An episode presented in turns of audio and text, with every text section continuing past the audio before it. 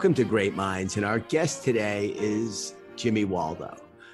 Jimmy is a seminal figure in American music the last 30, 40 years, and is one of these guys who you know his work, you know him, but have been in some seminal acts which are getting new life as we're here in 2021. Uh, but Jimmy, I'd love to go back, and we were just talking about Boston and New England, and I'd love to start with New England. Sure. And a little song, "Don't Ever Want to Lose You," Right. which really broke through in a huge way, and I think that was probably about 1978, 79. The the record came out in 79. Yes.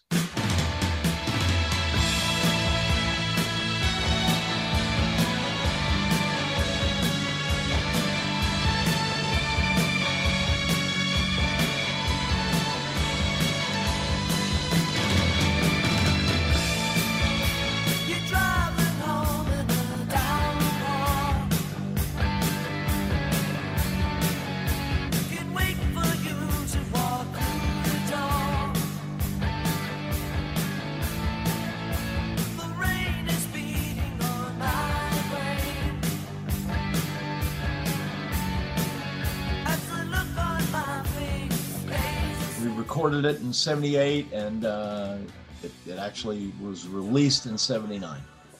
and a huge hit and a breakthrough on the Billboard charts back when that meant something.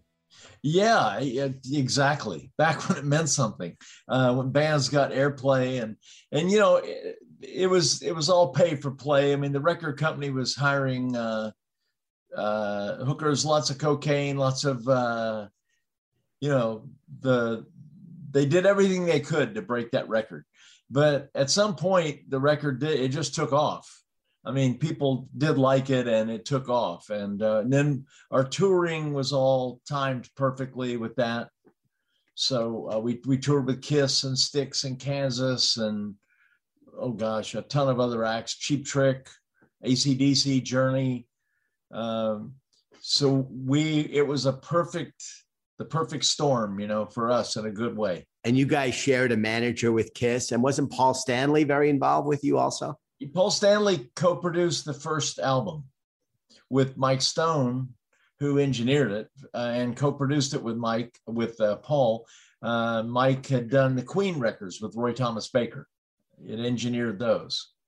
Fantastic. So, Jimmy, you've been a part of some incredible bands, and we're going to talk about Alcatraz. We're going to talk about Blackthorn, uh, and you've played with and were part of, you know, a tremendous, prolific period in American rock and roll.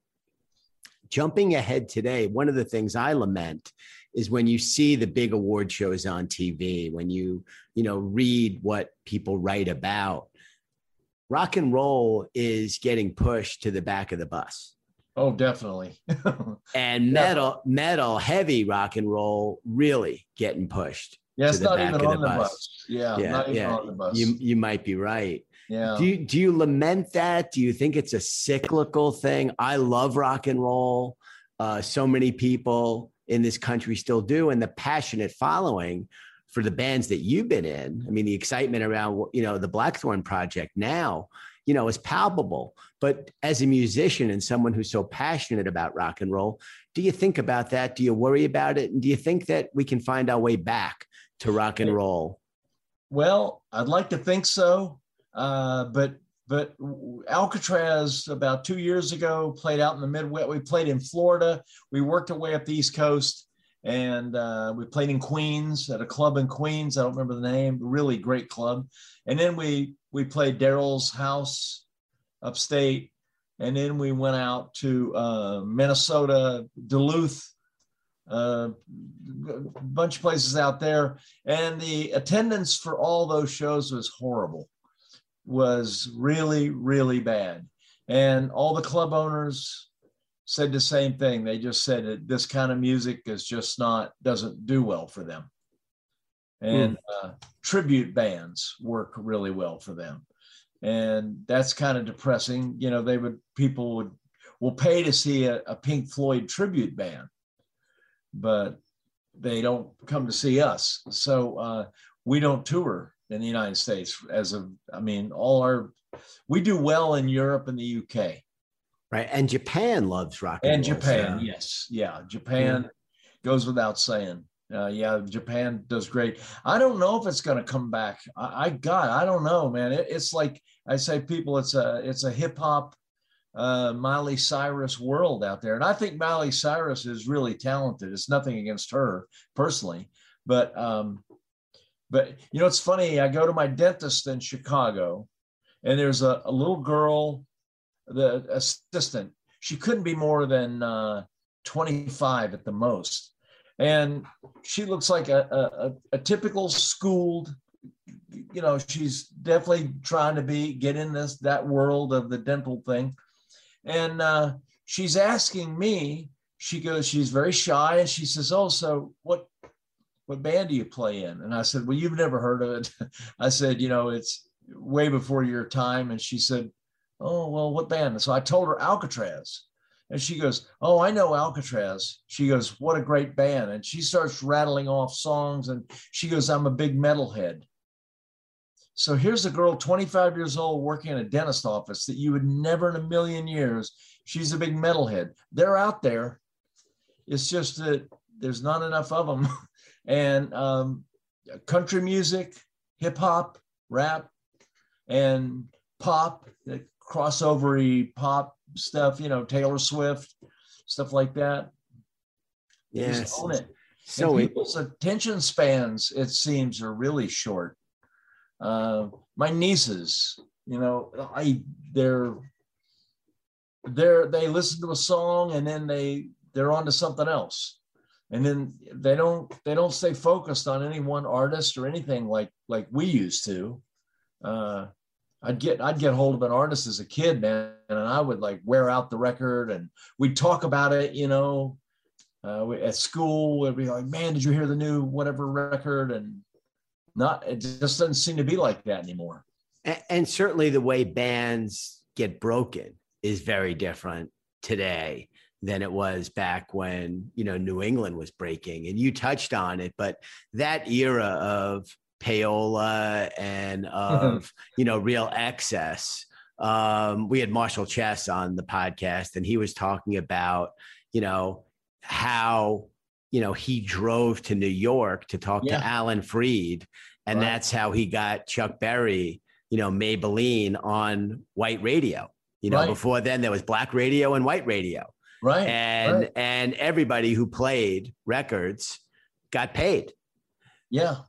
That must have been really interesting. You're a pretty young guy when New England is breaking and you're on the road opening for Kiss and playing with Styx and Journey. That must have been really eye-opening to say the It- very least. it was eye opening, and then getting to know those people, hanging out with Styx, uh, super super nice people. Tommy Shaw and I actually, uh, we used to play. We didn't know each other then, but I used to play clubs in Michigan that he played. We had the same booking agent, and who was a thief, of course. And uh, so Tommy and I, that's the first thing we were talking about when we I met him at the first Styx show and we talked about that backstage for a while. Um, but um, they, uh, I, it was an eye opener seeing the crowd, the size of the crowd, but I had no concept of money, like how much. What I didn't even think like how much money are they making, and I was talking to Jay, the other guitar player, uh, one day before we we all just got there nothing going on. Jay and I were just shooting the breeze, and I said something about merchandise. And he said that he said, Yeah, he said, you know, we've been doing well this tour merchandise. He goes, last night we did uh like 150 grand or something. And I I was I almost fell over. You know, I, I don't know what I was thinking. I, I'm thinking he's gonna say, Yeah, we did twenty thousand dollars last night, you know. 150 grand. And all of a sudden I, I I thought, oh my God, if they made that merchandise, how much did they make playing? Yeah. Because the play a 20,000 seater packed. So that yeah, that was a good learning uh, touring with those bands. That was a real good learning experience. Absolutely. Uh, Bill Aucoin was, you know, he was like a teacher. He was great, and uh, and I, you know, we got to know them uh, well. The guys kiss well. So Gene, I hung out with Gene quite a bit, and and Gene is a uh, Gene's an encyclopedia. There's nothing he doesn't know about music or you know the, the business or uh, the history of it. So yeah, that was all. A, that was a quick, a, a quick going to college. You know, like bam. Sure was. So uh, Right. I, I'm sure you've seen it. One of my favorite movies is Rob Reiner's Spinal Tap. Yes. Oh, and and incredibly funny and and full of heart in so many ways. We're in the group. Why, sure. We're in the group that's playing tonight. You go right straight through this door here, down the hall, Yeah, turn right, yeah. and then there's a little jog there, about 30 feet. Jog to the left. we don't have time for that. Go straight Okay, we'll ahead. trust you, we'll Go trust you. straight ahead, Yeah. turn right the next two corners, and the first door you sign, authorized personnel only, Yeah. open that door. That's the stage. You think so? You authorized. You're We've got the musicians, aren't you? Yeah. All right, thank you. Thank you very much. Rock and roll. Rock and roll. Let's get it. Let's get it. No, this, this, this way. This way. Straight rock and roll. Rock and roll. Here we go. Hello, Cleveland. Hello, Cleveland. You must have made a wrong turn. We gotta go another way. Other way. Other way. Other way. Yeah. There must have been all kinds of crazy shit that happened when things did not go well for you as you were starting out, where you Oh. end you end up in the wrong place. You know, give us Uh. give us one from that era, Jimmy. Um, wow. Uh, holy cow. Ah, God. Uh, that's crazy that I'm nothing's coming to mind, but uh, That's okay. uh, let's see. Let's see. Let's see. Let's see.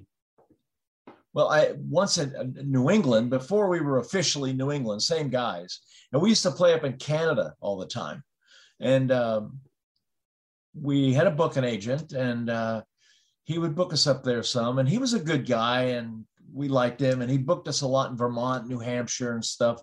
Uh, so he booked us this gig in Canada in the winter, which no big deal. We weren't afraid of the snow, so we took off, and we got there. We drove about four hours, five hours maybe. I don't even remember. Long, long ways, and we get there. There was no gig. This guy, he said, "No, I didn't book you guys." He goes, "We don't even have bands here anymore." And I was like, "What?" So we had driven five hours in the snow and we'd gotten there. And of course, we called our agent right away. He didn't answer, he was nowhere to be found. So that was uh that was an eye opener. That was depressing. oh my god. Uh, but one of the things, Jimmy, that strikes me about your incredible career is the people that have sort of weaved in and out of your life. And um, one of the early guys who weaved in just got into the Rock Hall. A lot of people think long overdue was Todd Rundgren. yeah, Right now, we'd like to introduce once again the multi-talented Todd Rundgren. In this next song, Todd is going to sing live to a pre-recorded track. And that includes playing the sax, the drums, the bass, and the Dude, dude, he does it all by himself. I told you he could do he it does all. it. Here he is, Todd Todd Rundgren. Rundgren.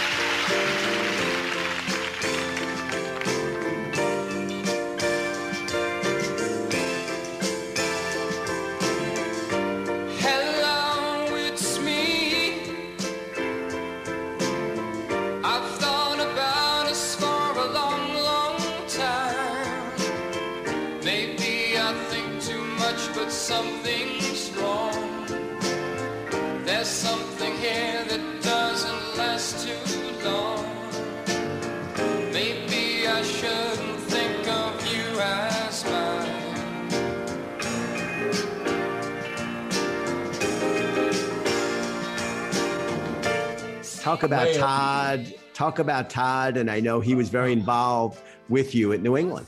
Oh my God, he was amazing. I'd always been a Todd Rundgren fan.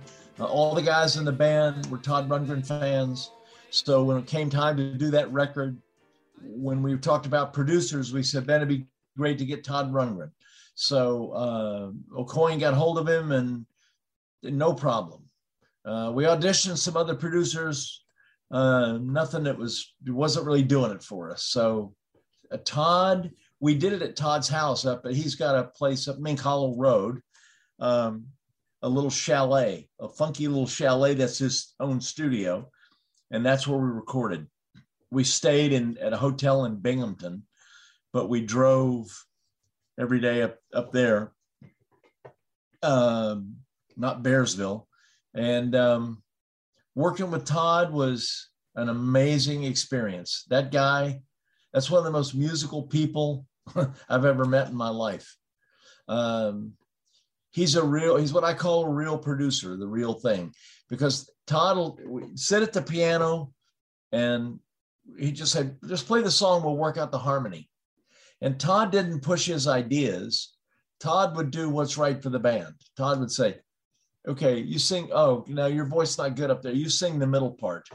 And so I would I would look for a harmony and then he would he would suggest a few things. He never pushed his his musicality on us. It was always just trying to bring the most out of the band. But he was a great guy. We we had a blast.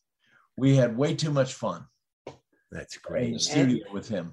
And, and Jimmy, take us, you know, people on the outside, you know, we don't really understand what happens when, you know, a group of talented musicians and a great producer like a Todd Rundgren get in the studio. Often, a lot of this stuff feels like it gets worked out right there. It does. Take us inside the studio.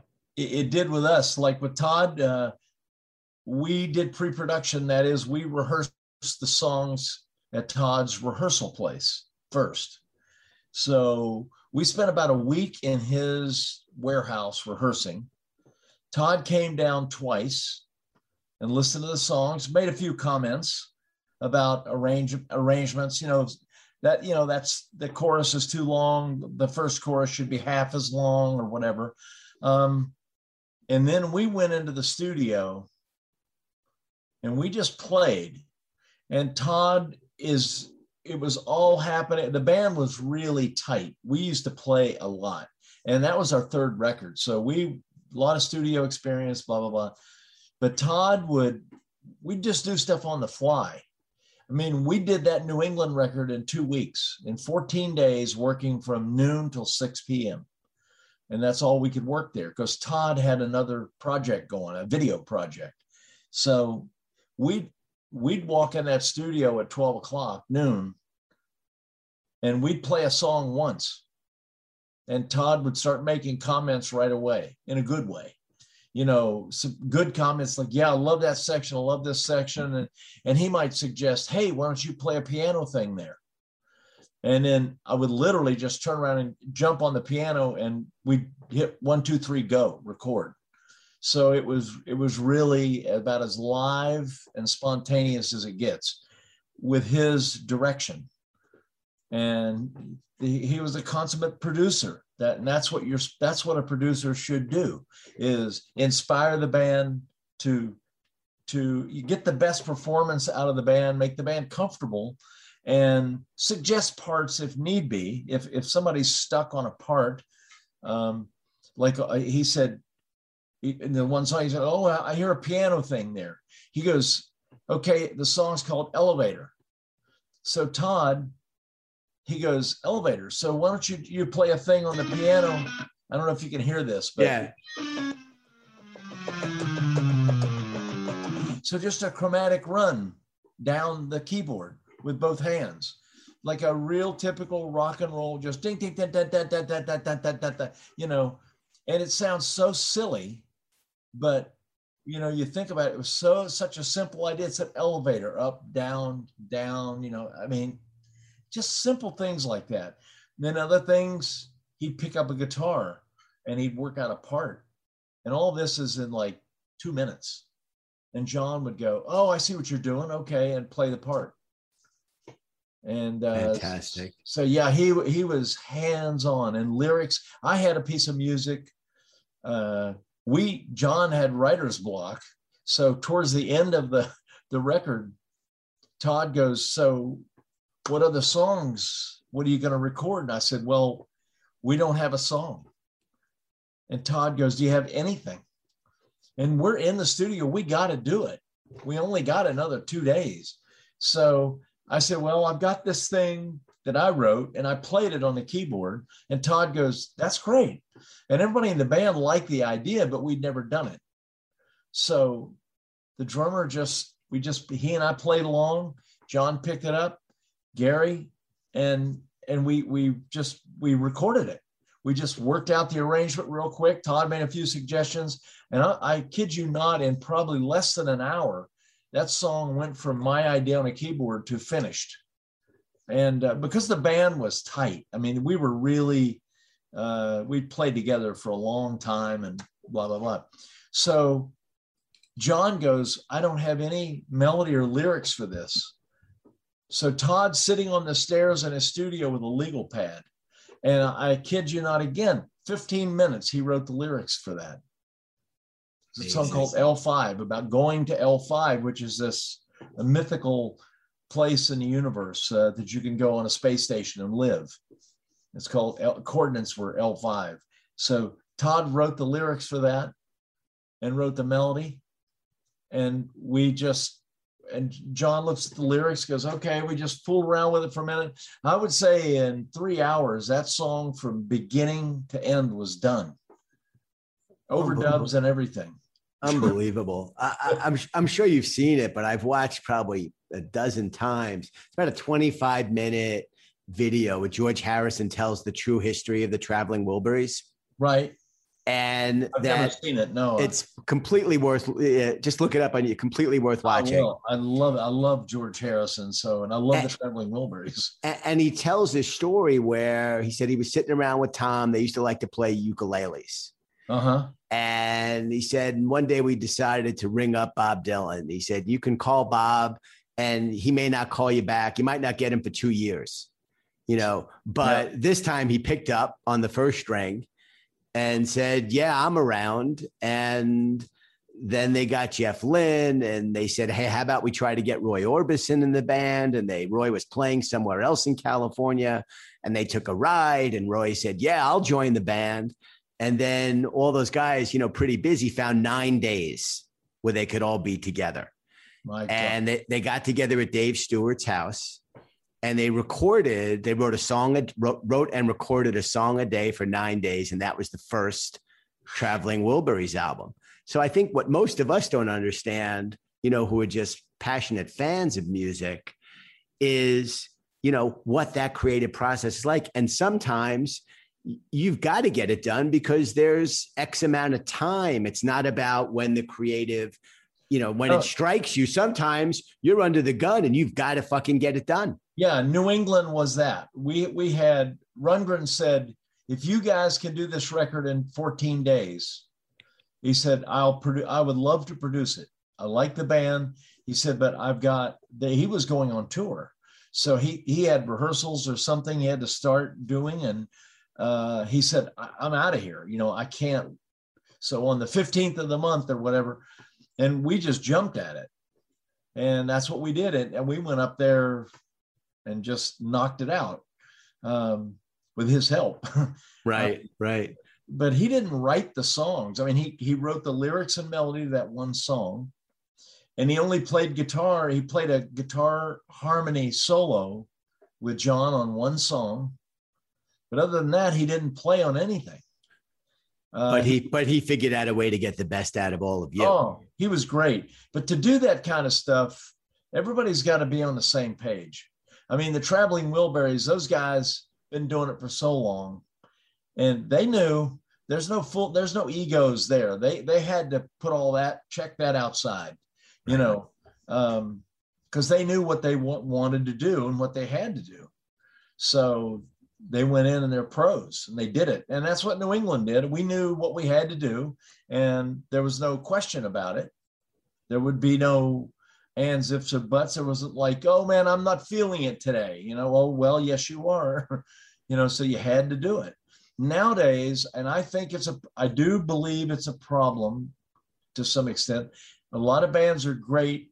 A lot of great bands out there now make great records, and we just did. Alcatraz just did, um, but it took us, wow, six months to do that, and uh, which is not an inordinate amount of time, but if if bands could get together and rehearse and work the songs out, some bands do that. And I, I don't know for sure who does it and who doesn't, but there are some bands that still do that you write the songs. I come in with a song idea and you go, yeah, well, what if we went to an A right there instead of a, a G? And I go, oh, that's interesting. And we all do that live and work it out. And that's what New England did. That's the way we worked. Uh, John was the main writer. He would come in with a song and we would all just jump on it and then make it happen. you know, so I wish there were more of that. Young bands, I've produced a lot of young bands and nobody of any note, but and the first thing they think of is is Pro Tools about like you can fix it, right? You can fix the vocal, you can fix my guitar, you can fix my drums. And I go, guys, you need to rehearse and get it right from the beginning. If you rehearse enough, you really should re- do the album in a rehearsal studio and then just go in and record it in a recording studio I mean, theoretically, you know. Right. Uh, but right. young, a lot of young bands don't even know what I'm talking about. They've never seen a 24 track machine. Uh, they've never been in a real studio. Yeah, no, they, different world. Different yeah, world. Uh, way different world. So you had this great success with New England, and then you and Gary, along with Graham, create an incredible band, which we've been talking about a little bit, but I'd love to go back a little deeper and talk about the beginning of Alcatraz. Sure. And a great, great, great run. They named it the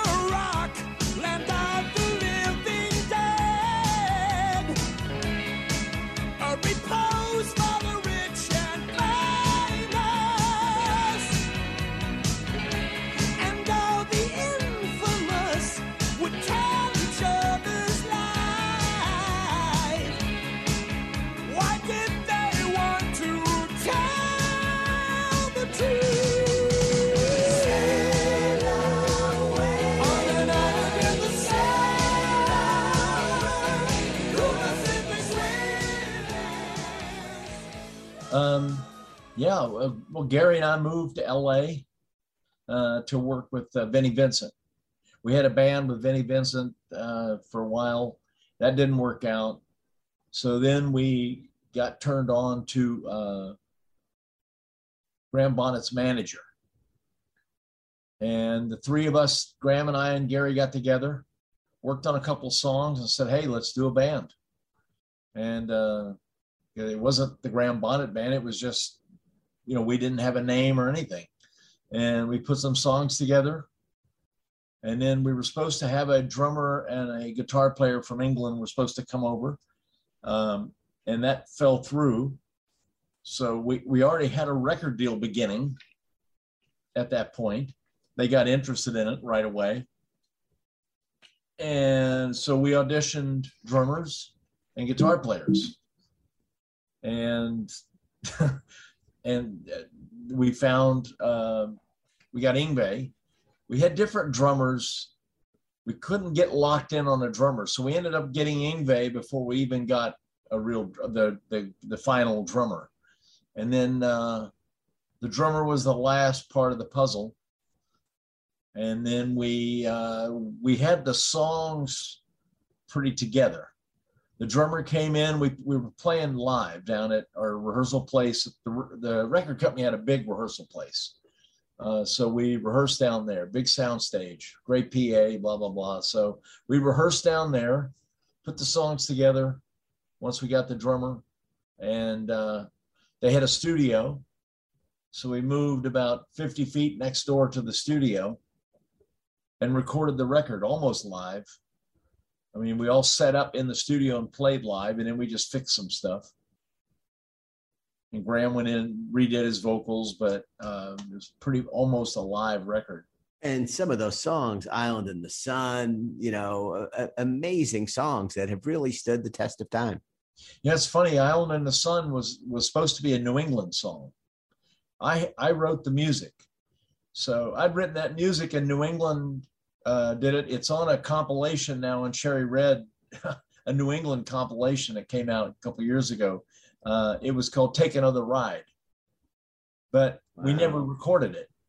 We just did a rehearsal tape of it. So it never came out. So I took the riff to LA and I played it for uh, Graham and Yngwie, and, and Yngwie's just playing it immediately. He's going, "Oh yeah, man, that's great, that's great," and he's wailing over it. And so Graham took a tape. We played it live at rehearsal, and then he took the tape and wrote lyrics and a melody. Well, we all chipped in on the melody, but uh, yeah, Fantastic. And then we talked about Todd quite a bit, but another iconic musician weaves his way into your life, Jimmy, and that's Stevie Vai. yeah, yeah, yeah. He was incredible. I love Steve. Talk Uh, about that and and you know, one of the great, great guitar players this country's ever produced.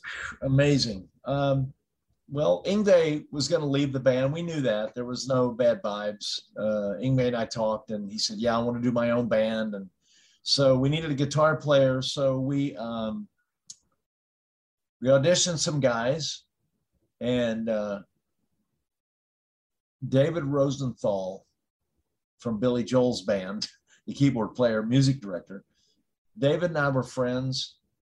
I was calling everybody I could think of to find a guitar player. Uh, I had talked to several guitar players in LA, some pretty, you know, respectable name guys, really good players. And they came over to my house and we listened to some music and they weren't interested.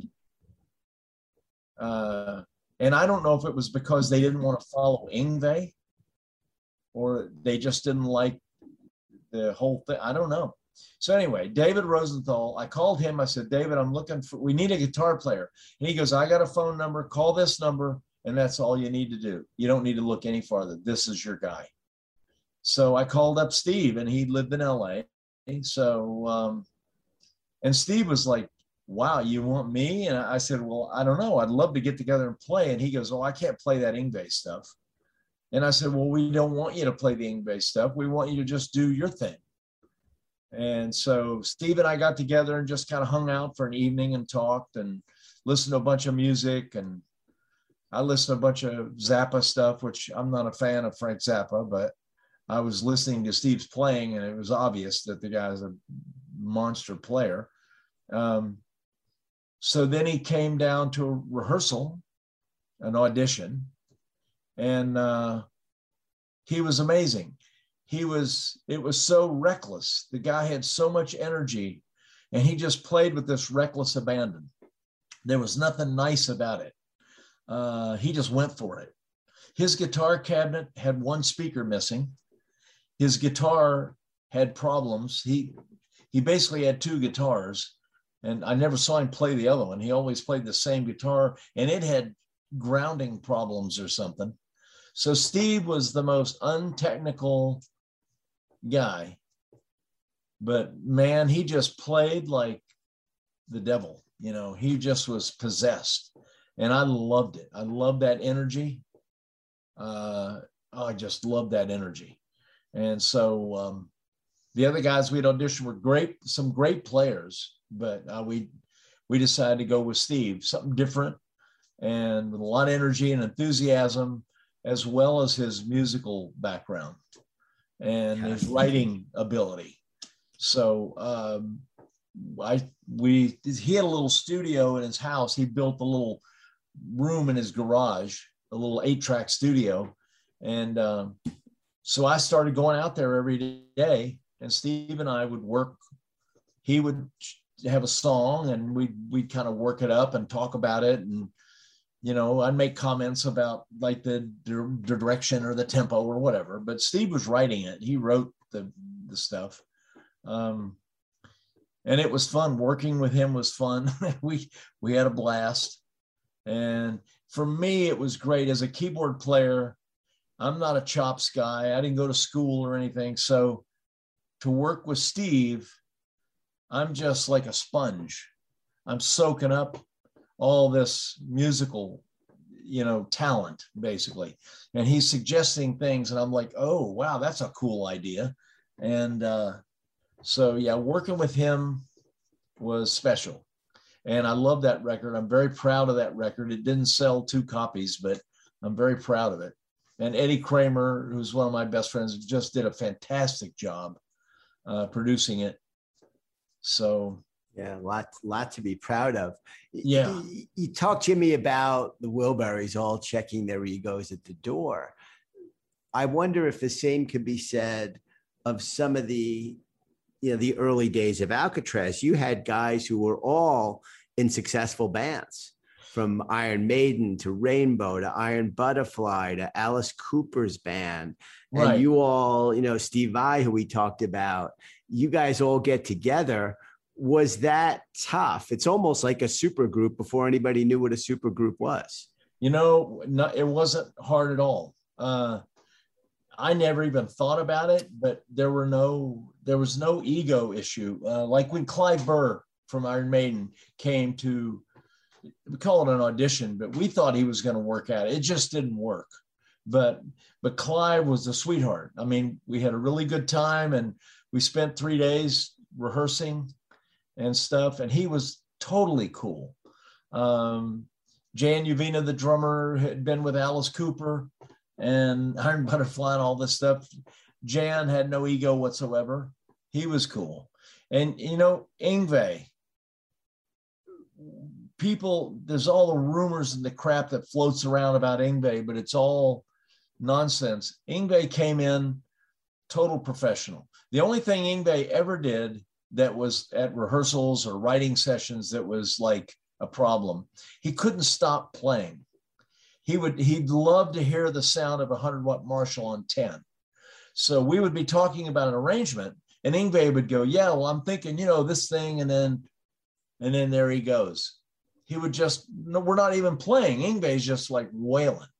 And he was 18 years old, you know, and, so we had to calm that down. But other than that, uh, really no e- and with Steve Vai, there were no ego whatsoever, uh, no ego problems there. So Amazing. yeah, it's just funny. It's it's like when you get together to do something like this, put a band together or whatever it is, record. It just seems that it weeds out the assholes. You know, like if somebody's an asshole, they don't. It doesn't work at all, and you don't work with them. They're they're gone. at least Right. with me and the people that I've worked with, uh, they would have been just gone. You know, Amazing. Well, it's, I guess like any other business, right? pardon? I guess in many ways, like any other business. I, it kind of is really. I mean, you hear stories about big executives at some of these huge companies, and uh, and then they it doesn't work. They maybe they stay a little longer because of the money involved, but ultimately they get asked to leave or get bought out of their deal, which makes me sick. The money that some of these guys get, but yeah, same thing. Yeah, no, I hear you. So, Jimmy, what brought us together is uh, a double reissue uh, of Blackthorne's great Afterlife, Don't Kill the Thrill. Right. And uh, Blackthorne, let's call it the third chapter of a, of a career that you are still very much in the midst of, is an incredible story. Give us the Blackthorne origin story, and there must be a lot of excitement for you around the reissue. uh, there is. I love it because I love stuff that I'm proud of getting out there again, you know, and some of that stuff had never been out there, never been heard. So I'm very proud of that. Uh, uh, I got together. I met Bob Kulick in New York when I lived in New York, and Bob lived in New York, and uh, we met at a Kiss show. Kiss was it was Kiss's first show with Eric Carr and um, at the Beacon Theater. Mm-hmm. And Bob and I were backstage, and there was a bunch of people back there, and Daryl Hall and John Oates and all these people, and we were all just talking. And somebody said, "Oh, you got to meet Bob Kulick, man. You guys should, you know, should do something." And that's Bob and I hit it off immediately and said, "Well, we got to do a band. We got to have something. We got to do it because in those days, that's what you did. It wasn't called a project. It's like you got to have a band. Let's do a band." So Bob and I stayed in touch, and then I moved to LA. It's some a few years later. New England broke up after a couple albums, and I moved to LA. Un, unbeknownst to me, Bob had already moved to LA.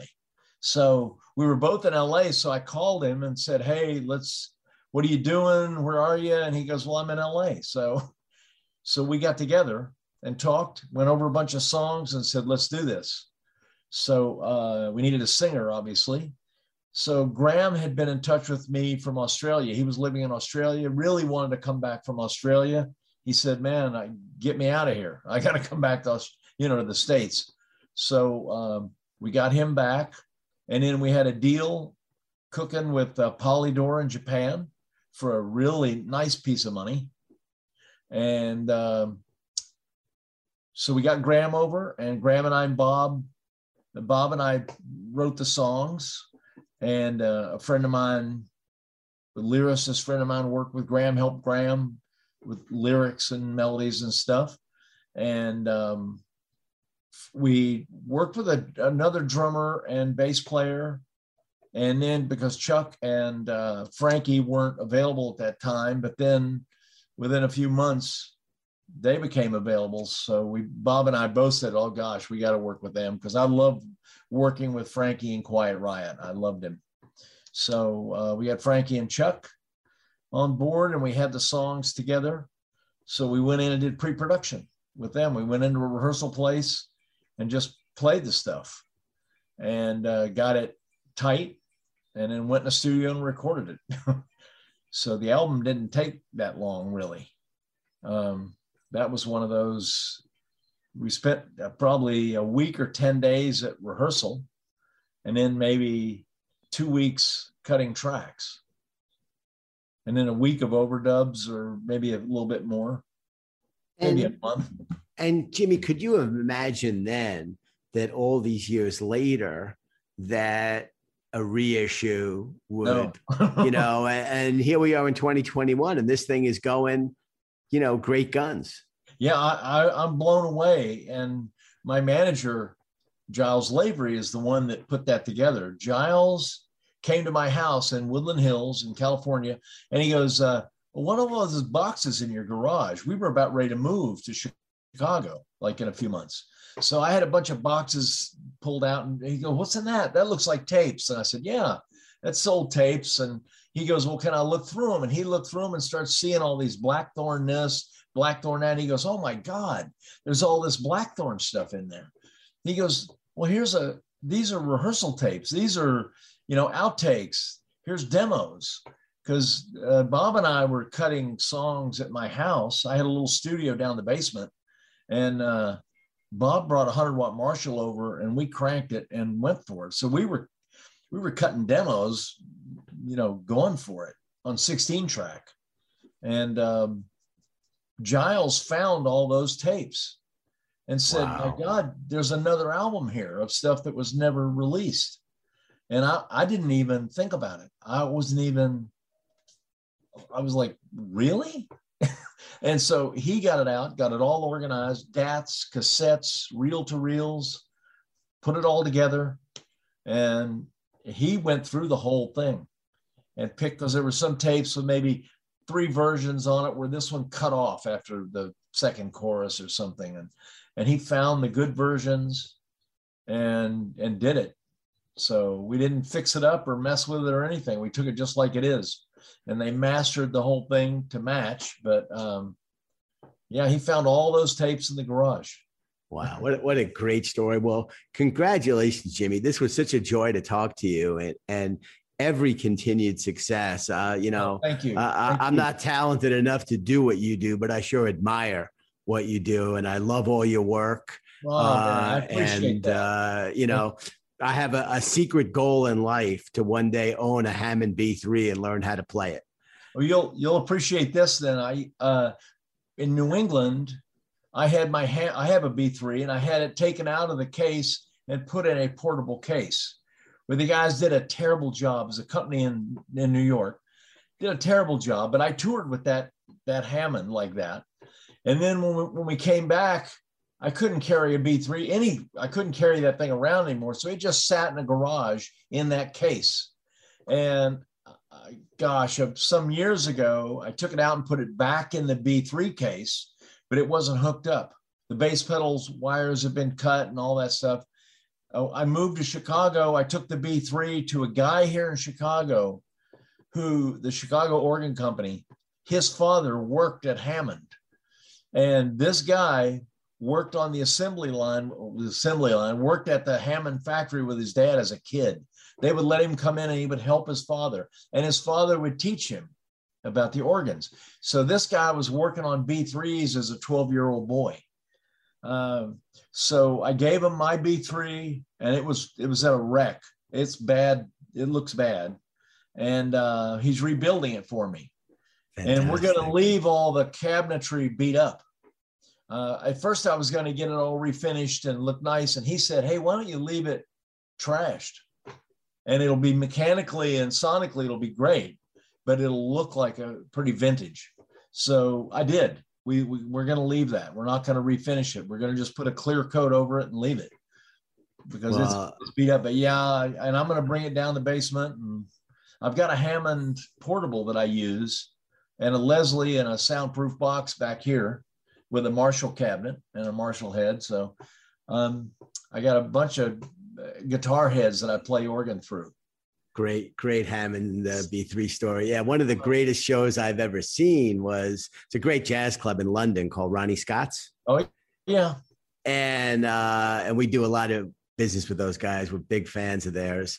And uh, Simon, who was GM at the time, and Fred invited me when Booker T did a run oh. there a couple years oh. ago, and I sat probably five yards from oh. him, and the entire night just watched his hands on oh. the B, on the B three, and it was as special a night as you could have. Yeah, it doesn't get much better than that. Yeah, yeah. Fantastic. Booker T, one of my favorite favorite organ players, and he wasn't the flash guy. Uh, I love Jimmy Smith. I really love Jimmy Smith because he played bass pedals, so I really enjoyed that. But uh, Booker T was closer to. I'm not a jazz guy, never was. So Booker T was really inspirational, and Matthew Fisher from Procol Harum. Right, fantastic. And Vincent Crane from Atomic Rooster, and uh, and and Rod Argent, and the list goes on. Great. Well, you are you are right in that group with the with the best keyboard players this country's ever produced, Jimmy. And it was a joy to talk to you. Thanks so much for doing this. Thank you very much. I really appreciate your time.